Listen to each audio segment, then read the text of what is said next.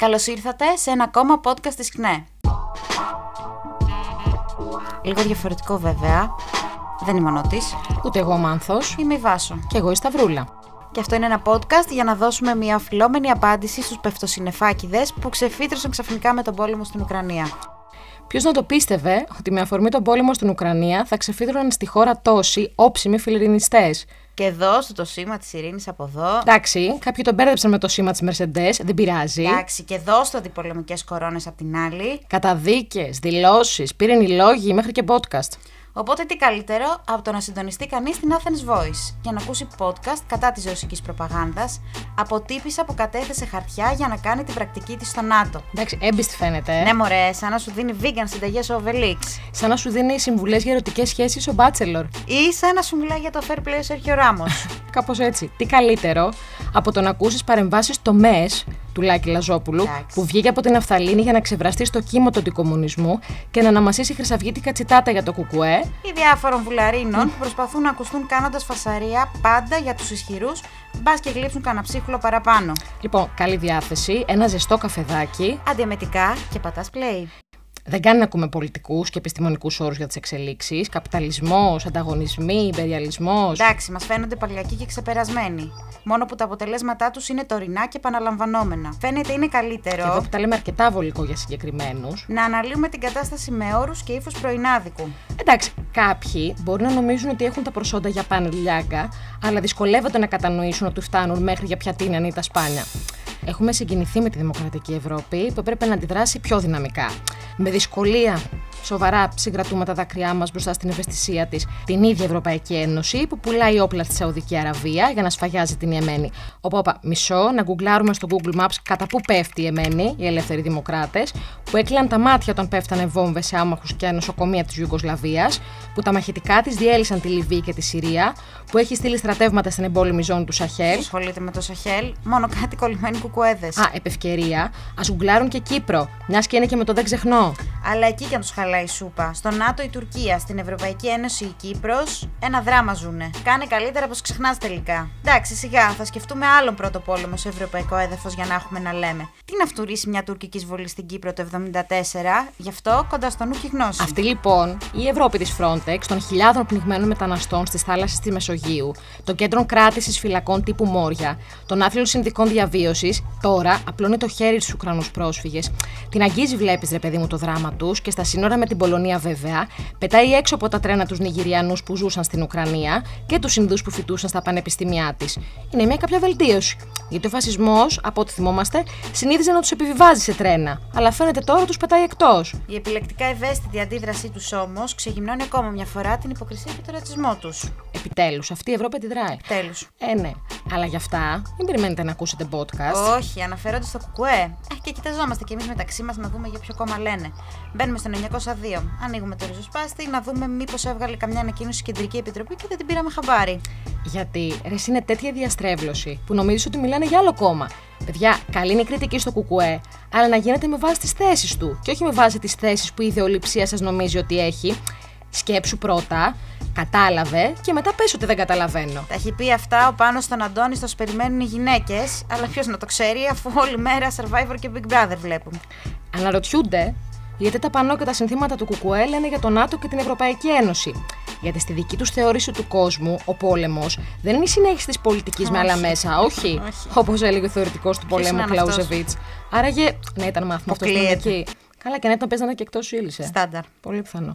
Αλλά οι πόλεμοι γίνονται γιατί ο Ζελένσκι έφεγε τον πιφτέκι του Πούτιν. Αν τους ρωτήσεις τι είναι βέβαια στην Αλεξανδρούπολη, εντάξει, θα σου πούνε ο φάρος και όχι τα ελικόπτερα των Αμερικανών. Αν τους ρωτήσεις τι είναι στο Βόλο, θα σου πούνε τα τσιπουράδικα με τους μεζέδες τους, γιατί δεν έχουν ιδέα καν πώς γράφεται το Στεφανοβίκιο. Στα Χανιά ξέρουν το νοτικό λιμάνι, αλλά για τη Σούδα κοιτάνε αλλού. Ποια Σούδα, ρε? Σούδα. Α, εκεί που είναι η μεγαλύτερη βάση του ΝΑΤΟ στα Βαλκάνια. Ναι, αυτή. Α, εντάξει. Νόμιζα ότι την ξέρεις εσύ. Κάτι λίγα. Η χώρα βέβαια, ως μέλος της Νατοϊκής Συμμαχίας, γι' αυτό λοιπόν έχει και τη Σούδα, μπλέκεται σε κινδύνους απρόβλεπτους για το λαό. Ως μέλος τέτοιας συμμαχίας κινδυνεύει λοιπόν να γίνει στόχος. Η απορία βέβαια κάποιων. Γιατί διαδηλώνουμε έξω από την Αμερικανική Πρεσβεία, επιχειρεί να κρύψει αυτούς τους κινδύνους και να καλύψει εγκληματικές συνέπειες της ενεργής συμμετοχής στους πολέμους των μεγαθυρίων.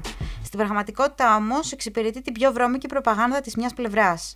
Εμένα ξέρεις τι μου άρεσε πιο πολύ. Άλλα, για πες. Ναι, το πόσο τους έτσουξε κάποιους. Η πορεία του ΚΚΕ και της ΚΝΕ από την Αμερικανική Πρεσβεία.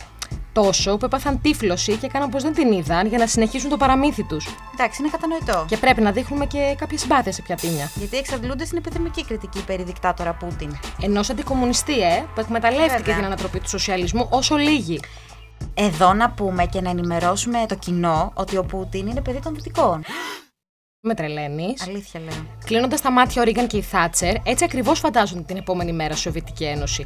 Να έχει υποσταλεί η κόκκινη σημαία, ένας ηγέτης που θα αλλίωνε την ιστορική μνήμη, θα ήταν εχθρός της επανάστασης του ρωσικού λαού και φυσικά θα είχε στενές σχέσεις με το κεφάλαιο. Τελικά, μήπως έχουν περισσότερα κοινά από ό,τι διαφορές ο Πούτιν και οι δυτικοί ηγέτες. Εντάξει, για να συνεννοηθούμε όμως κάπου, όταν κάποιος προσπαθεί να εξηγήσει τα γεγονότα στην Ουκρανία, είναι κάπως αδύνατο να αφήσεις απ' έξω τις μακροχρόνιες συγκρούσεις, την παρέμβαση των ΗΠΑ στο εσωτερικό της, το πραξικόπημα του 14 που θέργεψε το καλύτερο και πιο πιστό σκυλί του συστήματος, τους φασίστες και το ναζιστικό τάγμα Αζόφ. Είναι αδύνατον λοιπόν να μην αναφερθεί στη φωτιά που σιγοκαίει για τη σφαίρα επιρροής που θα επικρατήσει. Ναι, γιατί το να κλείνεις τα μάτια μπροστά στους ανταγωνισμούς και στη σύγκρουση δύο υπερδυνάμεων αντικειμενικά εξυπηρετεί τους σκοπούς της μιας έναντι της άλλης. Εσύ άλλωστε, αυτοί οι μηχανισμοί που έδρασαν με την απροκάλυπτη στήριξη των δυτικών συμμάχων, που ξαφνικά πριν μερικά χρόνια αποφάσισαν ότι η Ουκρανία είναι φίλη τους, έπαιξαν καθοριστικό ρόλο στη στροφή που ακολούθησε το πολιτικό προσωπικό της χώρας προς τη Δύση.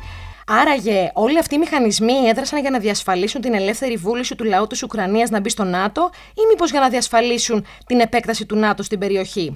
Μεταξύ μπάμιας και πίτσας, εντάξει, 99 στους 10 θα πάνε στην πίτσα. Μεταξύ φυλακής και ελευθερίας, μεταξύ ενός λαού δέσμιου και ενός λαού που αποφασίζει ελεύθερα και κυρίαρχα για την τύχη και το μέλλον του, είναι δεδομένο ότι θα επέλεγε ο λαός. Εκτός βέβαια, άμα έχεις ένοπλα ναζιστικά τμήματα ενσωματωμένα στον κρατικό μηχανισμό πάνω από το κεφάλι σου, που θα προσπαθήσουν να σε πείσουν ότι για το καλό της υγείας σου η μπάμια είναι πεντανόστιμη. Βέβαια, αν ούτε και τότε δεν έχεις πιστεί για την υγιεινή διατροφή, μπορεί να πάμε σε πιο δραστικά μέτρα. Όπως η απαγόρευση του Κομμουνιστικού Κόμματος Ουκρανίας, οι διώξεις μελών και φίλων του, η πυρπόληση του κτηρίου των εργατικών συνδικάτων της Οδυσσού με τους δεκάδες νεκρούς που κάηκαν ζωντανοί. Τώρα, σαν αρχίζει να νοστιμεύει μπάμια, Το υφάκι ξερόλα και ο ρόλος του αγανακτισμένου που χτυπάει κατσαρόλες και μουτζώνει προς μία κατεύθυνση, το μόνο που κάνει είναι να γελιοποιεί όποιον αναλαμβάνει να τον φέρει εις πέρας. Ρε παιδί μου, καταντάει μια καρικατούρα, με σοβαροφανές ύφος και πολιτική άνοια.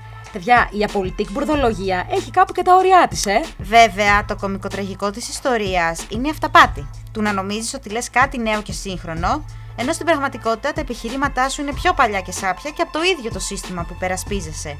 Το μόνο λοιπόν που καταφέρνεις είναι να καταλήγεις ηχοματερή, ανακυκλώσιμων, γιατί έχουμε και πράσινη ανάπτυξη, σωστή, και χρεοκοπημένων επιχειρημάτων που τα διαψεύδει συνεχώς η ίδια η ζωή. Εντάξει, τουλάχιστον όμως τα λες χαριτωμένα.